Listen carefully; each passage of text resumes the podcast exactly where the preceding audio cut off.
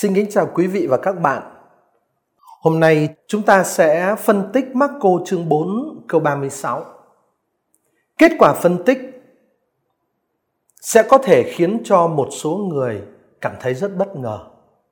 Chúng ta sẽ thấy các môn đệ của Chúa Giêsu đã lập tức khởi hành, nhanh chóng ứng đáp với lời mời gọi của Chúa Giêsu. Tuy nhiên, tuy nhiên, ở trong não trạng và trong cái cách thức thực hiện thì các ông lại phạm phải hai cái sai lầm nghiêm trọng. Sai lầm thứ nhất đó là các ông không làm theo các nguyên tắc hành động của chính Chúa Giêsu và thậm chí các ông còn như thể bắt cóc Chúa Giêsu nếu có thể nói được như vậy. Và sai lầm thứ hai của các môn đệ mà uh, bài phân tích này của chúng ta sẽ cho thấy đó là các ông lại còn loại trừ những nhóm môn đệ khác khỏi sứ vụ cùng với Chúa Giêsu công bố tin mừng cho các dân ngoại.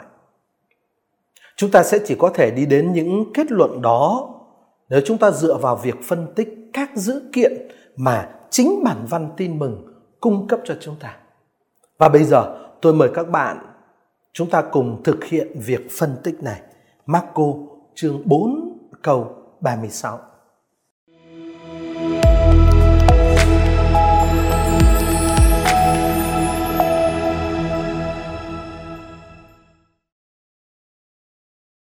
Trong ngày ấy, khi chiều xuống, người nói với họ, chúng ta hãy sang bờ bên kia.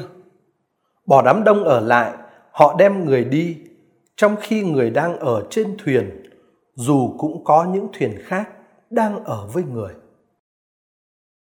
Để hiểu ý nghĩa của cách hành xử của nhóm các môn đệ này, chúng ta sẽ đặc biệt chú ý hai chi tiết. Thứ nhất, cái tình cảnh và ý nghĩa của các nhóm môn đệ đang hiện diện với Chúa Giêsu.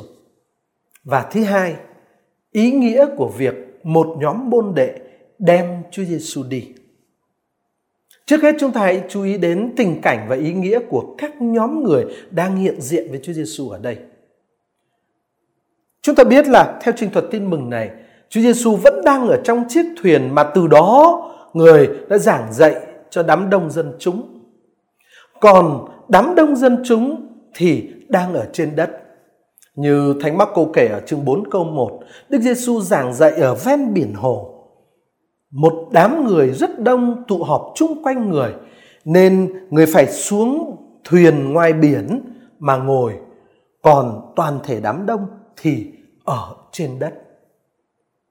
Ở Marco chương 4 câu 36 mà chúng ta đang phân tích đây, nói đến sự hiện diện của hai nhóm người.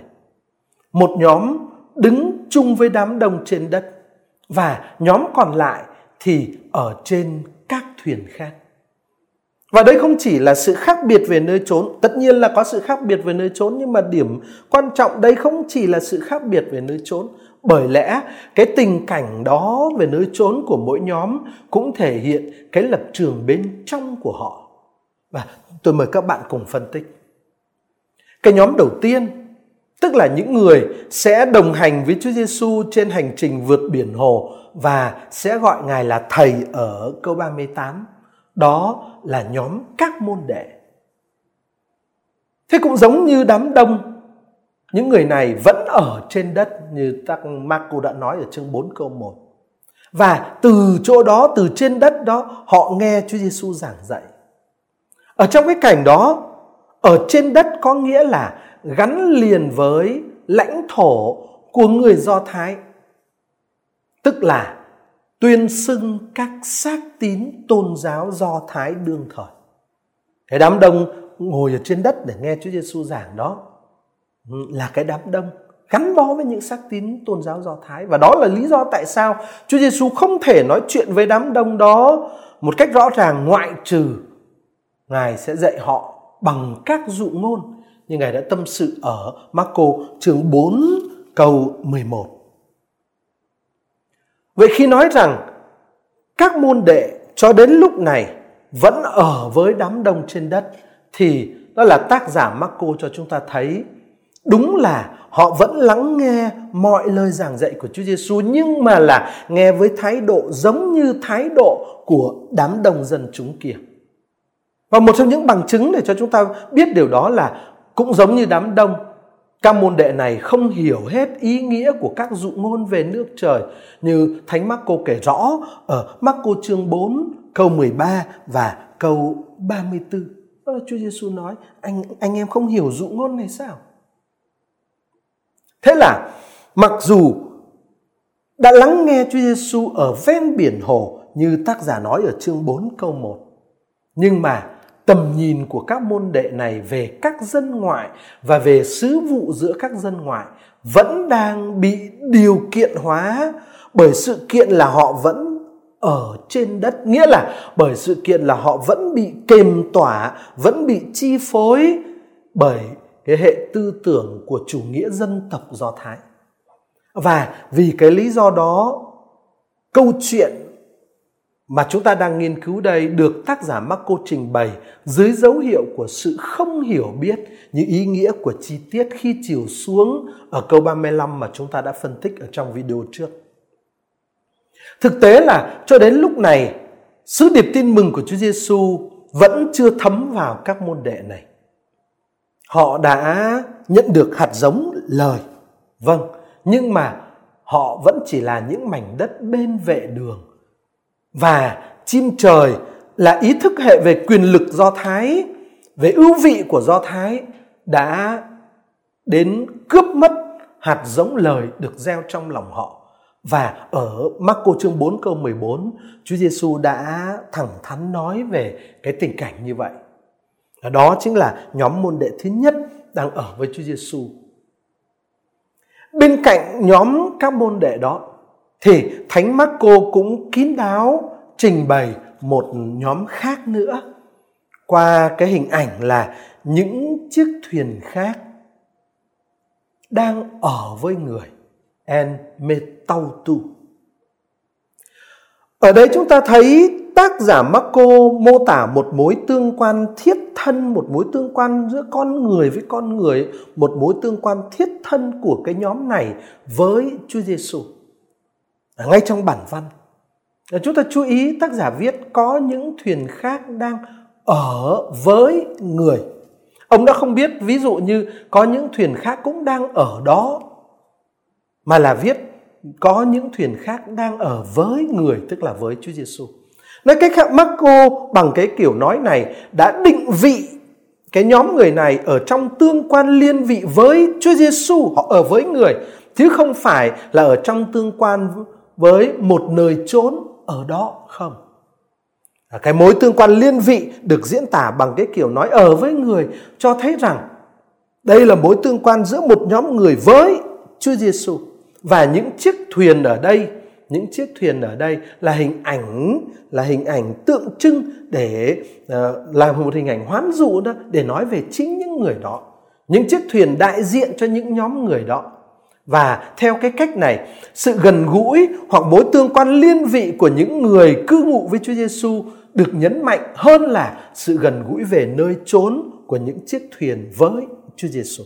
Nên kiểu nói có những chiếc, ờ, những chiếc thuyền khác đang ở với người trong thực chất là kín đáo nói có những nhóm người khác, có những nhóm môn đệ khác đang ở với Chúa Giêsu. Và cái kiểu nói ở với người en metauto này là một kiểu nói rất đặc biệt và đáng chú ý. Bởi lẽ đây chính là cái cách Marco đã dùng để diễn đạt cái mục đích đầu tiên của việc Chúa Giêsu thiết lập nhóm 12 ở Marco chương 3 câu 14. Ở Marco chương 3 câu 14 tác giả viết rất rõ rằng người lập nhóm 12 để các ông ở với người và ở chỗ đó, tác giả cũng dùng đúng cái kiểu nói đã được dùng ở trong cái ờ, Marco chương 4 câu ờ, 36 ờ, này. Và sự kiện các môn đệ ở với Chúa Giêsu như là mục tiêu đầu tiên của việc thiết lập nhóm 12 đấy cũng có nghĩa là các ông sẽ tuân phục một cách vô điều kiện chính con người, sứ điệp và chương trình của Chúa Giêsu. Vấn đề không phải chỉ là ở với người trong một không gian, trong một nơi trốn mà là ở với người đây có nghĩa là chia sẻ và chấp nhận và tuân phục chính con người, chính sứ điệp tin mừng và chương trình hành động của người. Đó chính là ý nghĩa của chuyện ở với người. Vậy khi Thánh Marco nói những chiếc thuyền đang ở với người en metautu tức là Thánh Marco có ý nói rằng những người ở trên chiếc thuyền này đã đáp ứng với điều kiện ở với và tuân phục mà chúng ta vừa phân tích. Và đó lại là điều mà nhóm các môn đệ vẫn chưa thực hiện được. Chúa Giêsu ở trên biển, họ ở trên đất. Chúa Giêsu có cái sứ điệp của Ngài, tin mừng của Ngài, họ vẫn giữ những xác tín Do Thái. Còn ở đây thì khác, nhóm những người ở trên thuyền thì khác hẳn. Do đó nhóm những người ở trên các chiếc thuyền này là những người theo Chúa Giêsu nhưng khác với nhóm các môn đệ vẫn đang còn ở trên đất kia. Và nhóm này có thể được đồng nhất với nhóm những người ở chung quanh Chúa Giêsu đã được đề cập ở Marco chương 4 câu 10 khi ở chỗ Chúa Giêsu bắt đầu giải thích dụ ngôn người gieo giống và đã được đề cập ở chương 3 câu 32, câu 34 trong câu chuyện nói về những ai thật sự là người thân của Chúa Giêsu. Và đây cũng là một cái chi tiết nữa đáng chú ý này, đó là tác giả Marco nói đến những chiếc thuyền ở số nhiều đang ở với Chúa Giêsu đối lập với chiếc thuyền ở số ít mà các môn đệ sẽ đi. Ê, ờ, dữ kiện này cho thấy rằng nhóm những người không bị chi phối bởi ý thức hệ do Thái thì nhiều hơn hẳn nhóm những người bị ý thức hệ do Thái kiểm soát. Một chi tiết nữa mà chúng ta có thể chú ý để hiểu cái cái cái cái tình cảnh của nhóm những người ở trên thuyền này đó là họ đang ở trên thuyền giống như Chúa Giêsu. Họ không dừng lại trên đất, tức là gì? Tức là họ đã bỏ đã từ bỏ được cái ý thức hệ do thái là cái từng lôi kéo họ trong chốc lát. Trước họ cũng bị lôi kéo bởi ý thức hệ do thái chứ không phải không bằng chứng là ở Marco chương 4 câu 10 thì họ vẫn còn chưa hiểu dụ ngôn nhưng mà lời giải thích của Chúa Giêsu ở Marco chương 4 câu 14 cho đến câu 20 đã mở mang tầm mắt của họ và khác với nhóm các môn đệ mà chúng ta nói ở trên, nhóm này hiểu được bí mật của nước trời và cho đến tới chương 4 câu 34 thì họ không cần những lời giải thích ở chỗ riêng tư nữa. Ở chương 4 câu 34, đối tượng của việc Chúa Giêsu giải thích dụ ngôn thì không bao gồm những người ở chung quanh Ngài, như ở chương 4 câu 10 nữa. Ở chương 4 câu 34 chỉ còn nhóm các môn đệ mà thôi. Và bây giờ thì ở sang tới ở tới chương 4 câu 36 giống như chính Chúa Giêsu họ cũng đang ở trên biển, đó là nơi chỗ của cuộc đi về phía các dân ngoại. Như thế tức là nhóm người ở trên các chiếc thuyền này được trình bày bằng cái cách trình bày này, tác giả Marco cho thấy họ đã hiểu cái tính phổ quát của sứ điệp tin mừng và nhất là họ đã sẵn sàng bắt đầu sư vụ. Tóm lại, kính thưa các bạn, nhóm môn đệ được trình bày qua hình ảnh những chiếc thuyền khác đang ở với Chúa Giêsu có ba đặc tính quan trọng sau đây. Thứ nhất, đây là những người có tương quan liên vị thiết thân với Chúa Giêsu, họ ở với người. Thứ hai, họ đã chấp nhận, họ hiểu và chấp nhận cái sứ điệp tin mừng của Chúa Giêsu. Họ đã rời bỏ đất Do Thái với sự sắc tín của Do Thái. Và thứ ba, họ đã sẵn sàng cho sứ vụ sang bờ bên kia vì họ đang ở sẵn trên những chiếc thuyền cùng với Chúa Giêsu. Ở vậy, khi mời gọi chúng ta hãy sang bờ bên kia là Chúa Giêsu ngỏ lời với cả hai nhóm.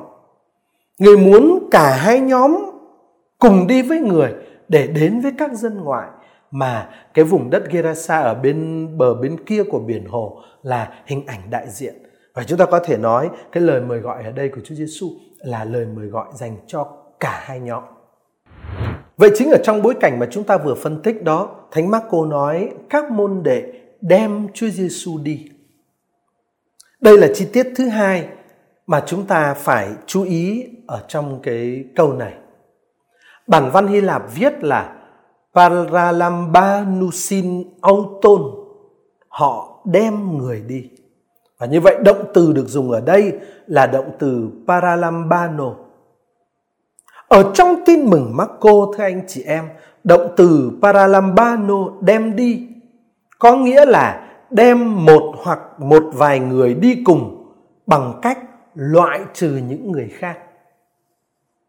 Chúng ta hãy dừng lại một chút để phân tích cái động từ quan trọng này của trình thuật chúng ta. Động từ paralambano được tạo bởi hai yếu tố. Yếu tố thứ nhất là tiền tố para và yếu tố thứ hai là động từ lambano. Ở trong đó thì cái tiền tố para nhấn mạnh đến tác nhân, nghĩa là người chủ động tự mình thực hiện một điều gì đó. Và trong trường hợp này, tác nhân và người nhận hành động đó, nhận kết quả hành động đó cũng là một. Và cái cái cái nhấn mạnh cái cái cái uh, tác nhân này á, sự kiện nhấn mạnh tác nhân này là điều hầu như không thấy xảy ra khi người ta dùng động từ đơn là Động từ lambano có nghĩa là lấy, là cầm lấy, là thu thập, là lãnh nhận vân vân. Và lambano không nhất thiết biểu thị sự chủ động. Ví dụ như ở trong ờ, Matthew chương 10, à, chương xin lỗi chương 20 câu 10, người làm công lãnh tiền công chủ vườn trả. Thế anh ta lãnh cái người khác cho mình chứ không phải anh ta chủ động. Rồi ờ, ở trong cái động từ lambano này cũng không có cái sắc thái cái nét nghĩa chỉ sự chiếm đoạt cho riêng mình.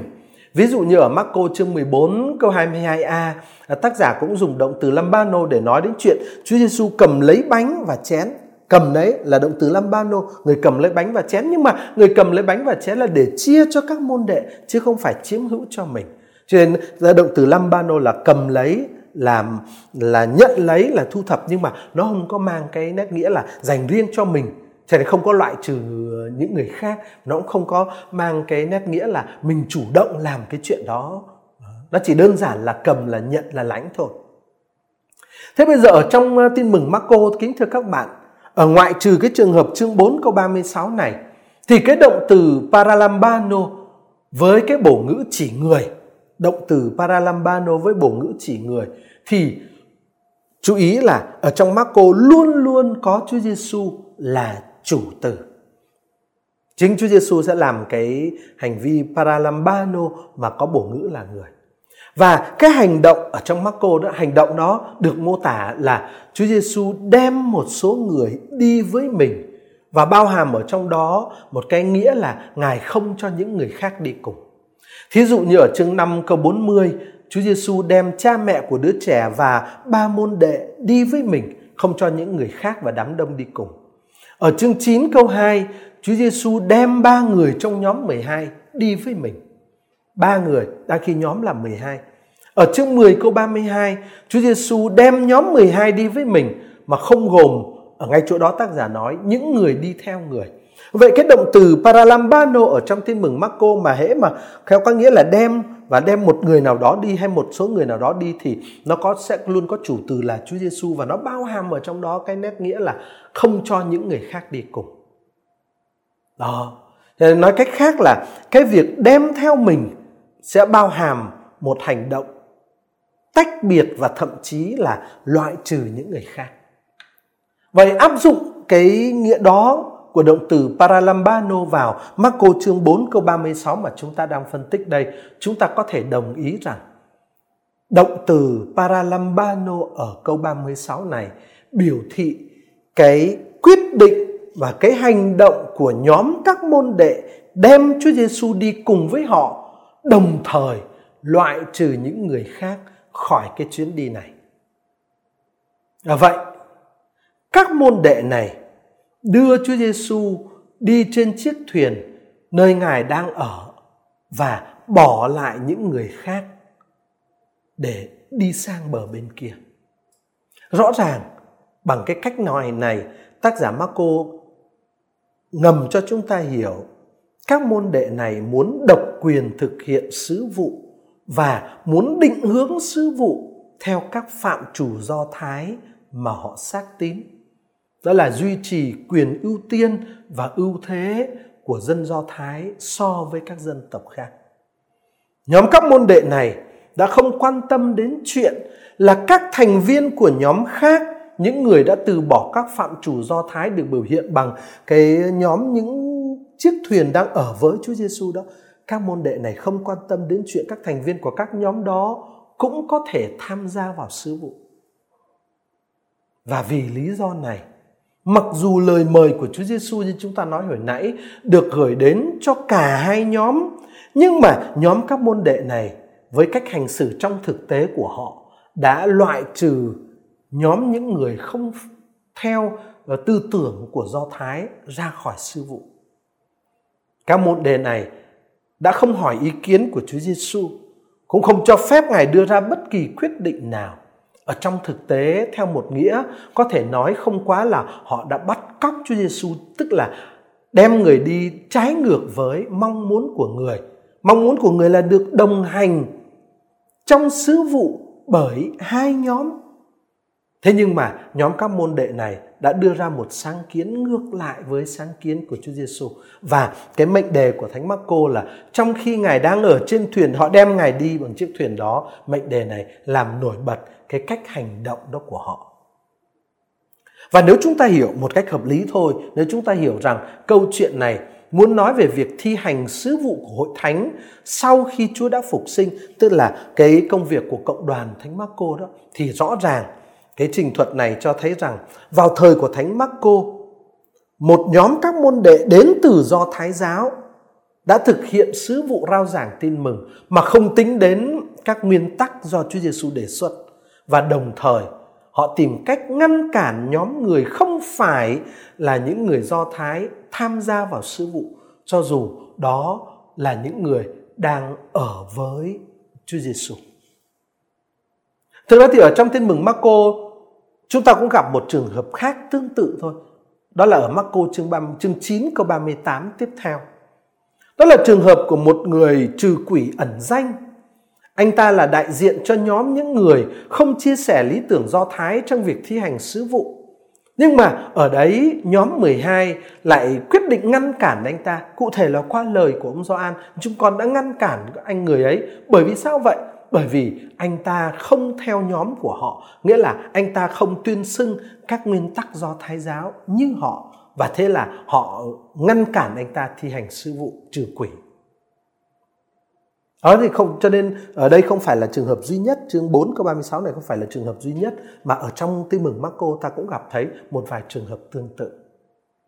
Vậy chúng ta hãy quay trở về với cái trình thuật mà chúng ta đang phân tích. Những gì được Thánh Marco kể ở trình thuật này như các bạn có thể thấy rất rõ cũng chính là những gì đang xảy ra có thể như thế ở trong hội thánh của chúng ta hiện nay ở trong giáo phận ở trong giáo xứ ở trong các cộng đoàn và kể cả các gia đình của chúng ta nữa. Ở trong rất nhiều trường hợp thưa các bạn chúng ta không khá hơn các nhóm môn đệ sai lầm ở trong bài tin mừng này. Chúng ta cũng sẵn sàng loại trừ người khác.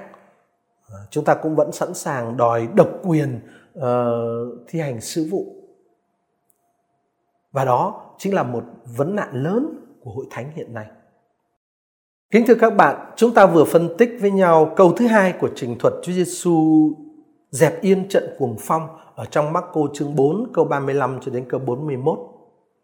Cái câu văn mà chúng ta vừa phân tích là câu 36 nữa, nói về cái phản ứng của các môn đệ trước lời mời gọi của Chúa Giêsu đi sang bờ bên kia, tức là trước lời mời gọi họ tham gia vào sứ vụ công bố tin mừng cho các dân ngoại. À, các môn đệ này rời bỏ đám đông đang ở trên đất tức là những người vẫn ở lại trong phạm vi do thái. Họ rời bỏ cái phạm vi do thái và họ sẽ băng qua biển hồ để đến gerasa, vùng đất của dân ngoại. Tuy nhiên, họ lại thực hiện cái sứ vụ đó mà không tính đến các nguyên tắc do Chúa Giêsu đề xuất.